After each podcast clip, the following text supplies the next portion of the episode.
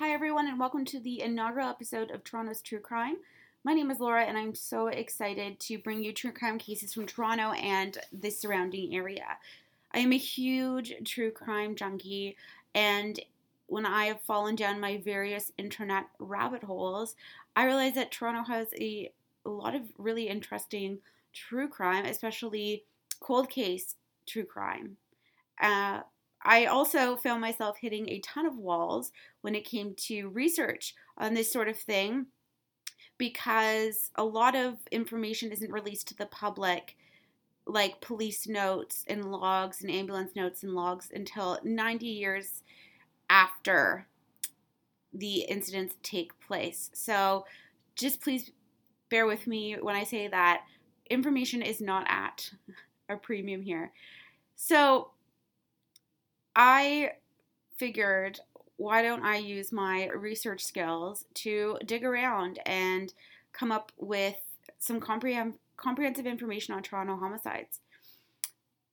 I've dug through news archives, internet information message boards. I've just looked all over the place, and in the future, I may consider actually filing a Freedom of Information request. I mean, if the press hasn't done it by now, or if they have and they haven't released any information about any of these cases, then I don't think I will find anything interesting, but I don't want to rule anything out. So I really just wanted to do this podcast. I reached out to my pals on Unre- the Unresolved Mysteries podcast on, sorry, the Unresolved Mysteries subreddit. And I just said, what do you guys think about me doing an Unresolved Toronto podcast? And a lot of people came up with some really great cases. Uh, some cases I'd never even heard of. So I'm doing this partly for you guys. So each week I'm going to bring you a case from Toronto's past. So, like according to um, the Unresolved Mysteries subreddit rules, I'm going to try and keep the cases that are at least a year old. So, when somebody gets murdered in Toronto, there's a lot of media attention, you know, in the first few months. So, I'd rather take my time and my resources and put them toward cases that have been kind of forgotten. So the cases I'll cover may be solved, unresolved, or ice cold. So there's really no shortage of really great cases in Toronto, and I'm so excited to delve into them all. I should also note this is my very first foray into podcasting, so please be patient with me. If I suck, I promise I will get better. So I started down this path when I came across a murder that was really interesting to me, and it turns out the murder happened in downtown Toronto. Two murders happened. It, it was in the 1980s, and I never ever heard of it. And I was like, that's really bizarre. I've lived in Toronto my whole life. I was born here in 1987, and I'd never heard of these particular homicides. So if I haven't heard about it in all the time that I've lived here, then how many other people could realistically have heard of this unless you're in really into this true crime or unresolved homicide sphere. I've heard of decades old murders from Europe, the United States. There's some really, really famous unresolved murders um, from around the world, and there's not a lot from Canada. And I have my theories as to why that is, but I won't speculate too much on that. So I wanted to focus on Toronto's, you know, dark past. So I started digging into Toronto's history and it's a fairly new city by any standards. Um, but there's been a lot of crazy murders here, let me tell you. I didn't know that a notorious murder was actually committed on my street, which I didn't know. So that was a little bit uh, alarming. But uh, the purpose of this podcast is really just to take some time and put together just an overview of and compile all the information about certain cases in hopes that it will re-engage the public it will make a difference it's to put together a really strong narrative and cohesive story of what happened in hopes that eventually these crimes may be solved. So i hope that it, it does make a difference.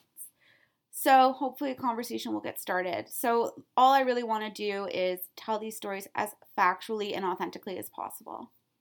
So, for my very first podcast, I wanted to start with the case that inspired me to do this, and that is the murders of Erin Gilmour and Susan Tice. So, we're going to rewind to Toronto in the 1980s. It's very different from the Toronto it is today. So, back the census back in 1986 was 612,000 people in the city of Toronto. So, between the 1950s and 70s, it was very blah and archaic according to things I've read, and it's been quoted as being transformed from a joyless provincial backwater into an energetic cosmopolitan capital. So, this big change happened between the 50s and the 70s. However, there's also people saying that Toronto was much less polished back in the 80s and it was grittier and it was in some ways a friendlier and less cynical place. So, it's interesting. It was grittier in the 80s. However, people were more likely to be kind to one another on the street to make small talk. Toronto is notorious for being cold to each other and mind your own business, and the Canadian stereotype of bumping into each other and saying sorry doesn't always apply here. So the city had a lot of character, and that does come into play in these cases that there was more of a neighborly feeling. People knew each other, people communicated more people were connected much more than they are today, just because they all lived in Toronto. So in the 80s, um, Toronto was really growing. It had a more of a working class vibe during this period, and really the growth was concentrated in new residential developments around Metro Toronto. So that would be the sort of the northeast and west eh, uh, perimeters of the city. So, one other thing that I thought was interesting to note that could come into play in this case is that the 80s saw an emergence of a solid commercial presence in many of the suburban cities. So, a lot of office and industrial park development was happening along the highway corridors, like the Highway 401, Highway 427, DVP. So, there was a big influx of construction workers and tradespeople that came in in the 80s. So just keep that in the back of your mind. So let's get into the murders. Um, in December 1983, 22 year old Erin Gilmour was living, working, and studying in Toronto.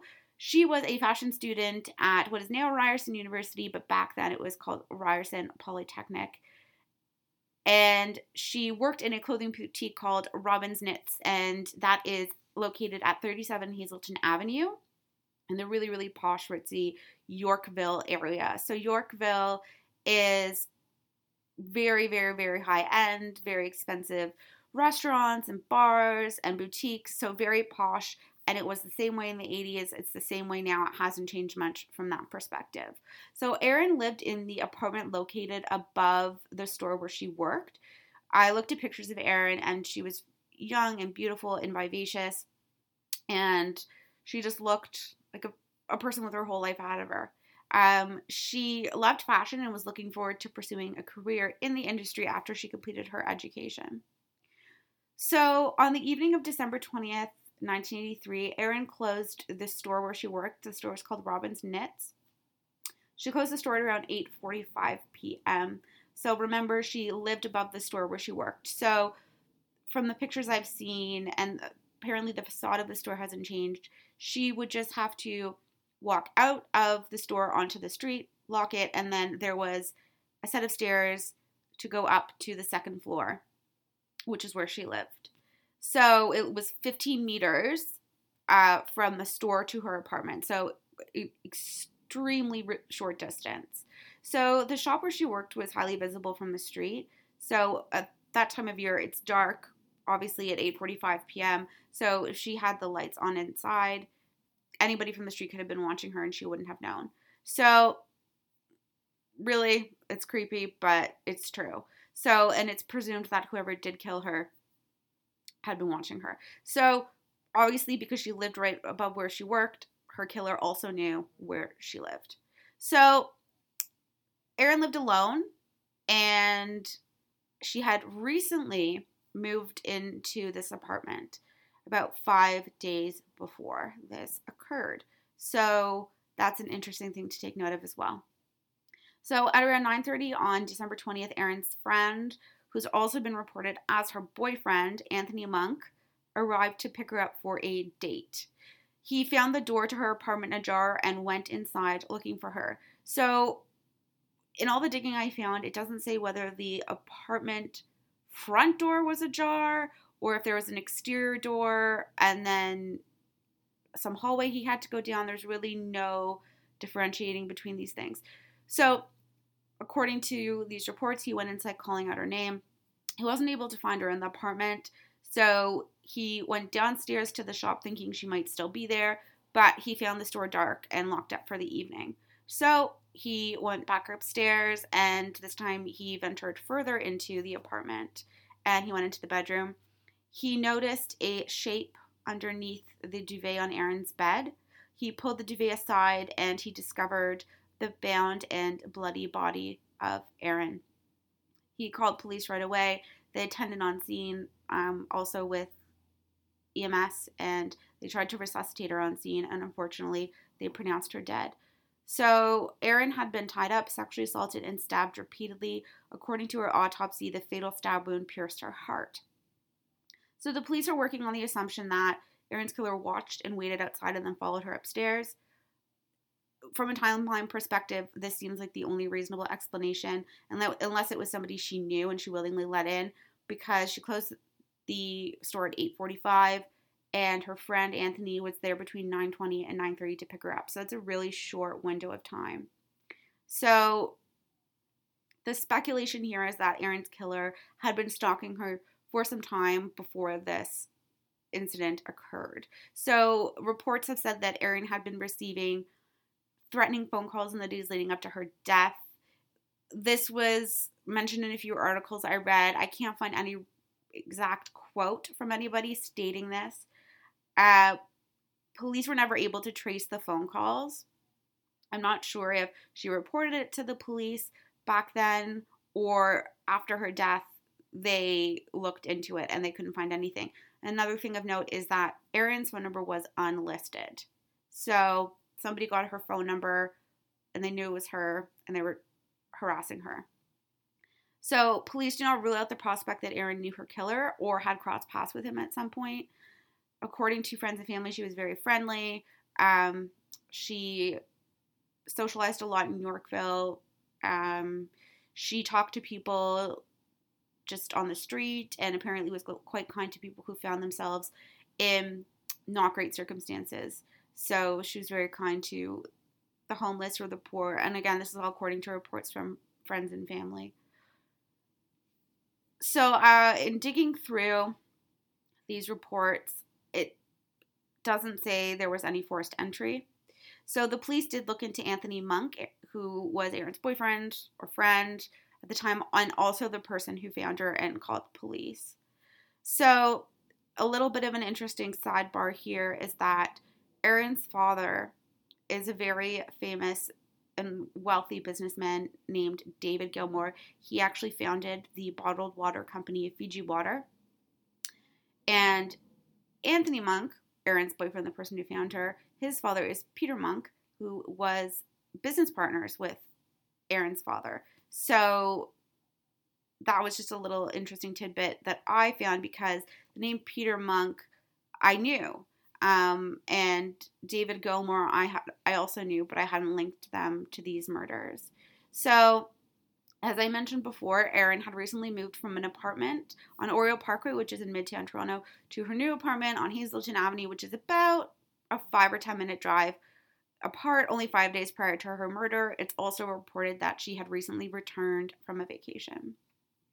So we're going to rewind to August of 1983. Susan Tice had just recently moved from Calgary, Alberta back to Toronto. And by all reports, she was very excited to be starting over. She had recently separated from her husband and she had moved to Toronto in July to kind of have a fresh start on life. She had four children. It I can't find anywhere if they were in Calgary with the husband or if they lived with her in Toronto. It just hasn't the information hasn't appeared. the, her husband was never named as a suspect, so I'm assuming he was still in Calgary. So she lived alone in 341 Grey Street, which is a house in Toronto's Little Italy area. So, the weekend of August 14th, 1983, Susan had traveled out of town to visit with her family. She returned home on what police believe was Sunday, August 14th. She was supposed to attend a family gathering and she missed it. So, on August 17th, her brother in law became concerned, so he went to her home to check on her. He noticed that the mail had been piling up.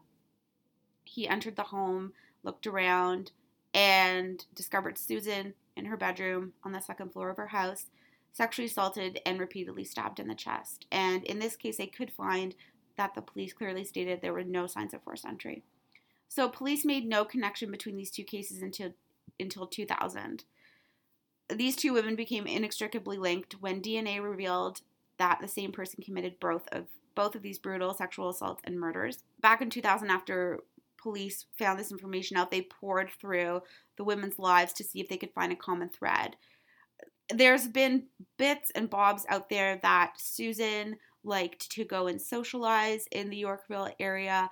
I don't know if she did that in the month that she was living in Toronto again or when she was a student at the University of Toronto. It really doesn't say. Um, tr- a lot of people go and socialize in Yorkville and they don't know each other. Police speculate that whoever committed these crimes was a serial offender. Detective Sergeant Reg Pitts, who heads Toronto's cold case squad, was quoted as saying, They didn't know each other in life, but they were killed by the same man. You have to ask yourself, are these the only two crimes this man committed? Likely not. When I was going through these cases, I a lot of similarities jumped out to me. First of all, they were both women who lived alone. Um, a lot of people say, oh, it can't be a serial offender because Susan was 45 and Erin was 22. I don't necessarily agree. Uh, they also said that Susan had dark hair, Erin had blonde hair, so it wouldn't attract the same killer. Again, I don't agree with something that narrow minded. That's just my opinion. So both women lived alone. Um, they both had recently moved. So Susan from Calgary and Erin from Midtown Toronto to Yorkville. And they both recently come back from holidays. So I think the biggest thing that stands out to me is the move because it was a month that elapsed from when Susan moved to when she was murdered, and only uh, five days from when Erin moved to when she was murdered. I mean, those are that's a big red flag there. I imagine that the police have really looked into all the different people that these women came in contact with, movers, people install cable, uh, hydro people. For American listeners, if you're listening, hydro is our electricity. I'm sure that they have noticed that this is a huge thing that both these women had in common. Um, they're working under the assumption that the killer likely followed both women and then saw an opportunity to strike. I agree with that. I don't think that these were random. Um, they were, you know, stabbing is notoriously a crime of passion and both women were stabbed in the chest. It's very intimate. I mean, really, I think, in my opinion, somebody that they very well possibly could have contact come in contact with when they were moving. And but again, if the police had come up with some somebody that was involved in both moves, I'm sure it would have come out, or it could have been somebody working off the books. I don't know. So in 2012, Erin Gilmour's family put out a $200,000 reward for information leading to the arrest of her killer. Um, you know, looking through this case and researching this case, there's just not a lot of information. Um, the Toronto Police Services has a cold case website, and they li- they list sort of the very, very, very bare minimum information about these two cases. Um, I've found more information in regards to dates, times, and just other kind of pertinent information from all the other research that I've done. And unfortunately, there just isn't a lot of stuff to go off of. So they are asking the public for help, but I'm asking, you know, this happened in 1983. Remarkable that they haven't released any more information that could be helpful. Anyone with information is asked to contact the police homicide unit at 416 808 7400. Their email address is homicide at torontopolice.on.ca or you can call Crime Stoppers anonymously at 1 800 222 8477. To sum it up, we know that these women were killed by the same person, they have their DNA. It's obviously been run through the various DNA programs that we have in Canada, and either the person died or their DNA was never taken when they were arrested. I hope that by kind of rehashing this case and putting it into the podcast community, that maybe there will be somebody that comes forward that can find some connection or similarities or something. And so this is my first podcast. It sucks, I know, but I hope I did an okay job summarizing this case with the very limited information that I had. Thank you so much for listening, and I will see you next week.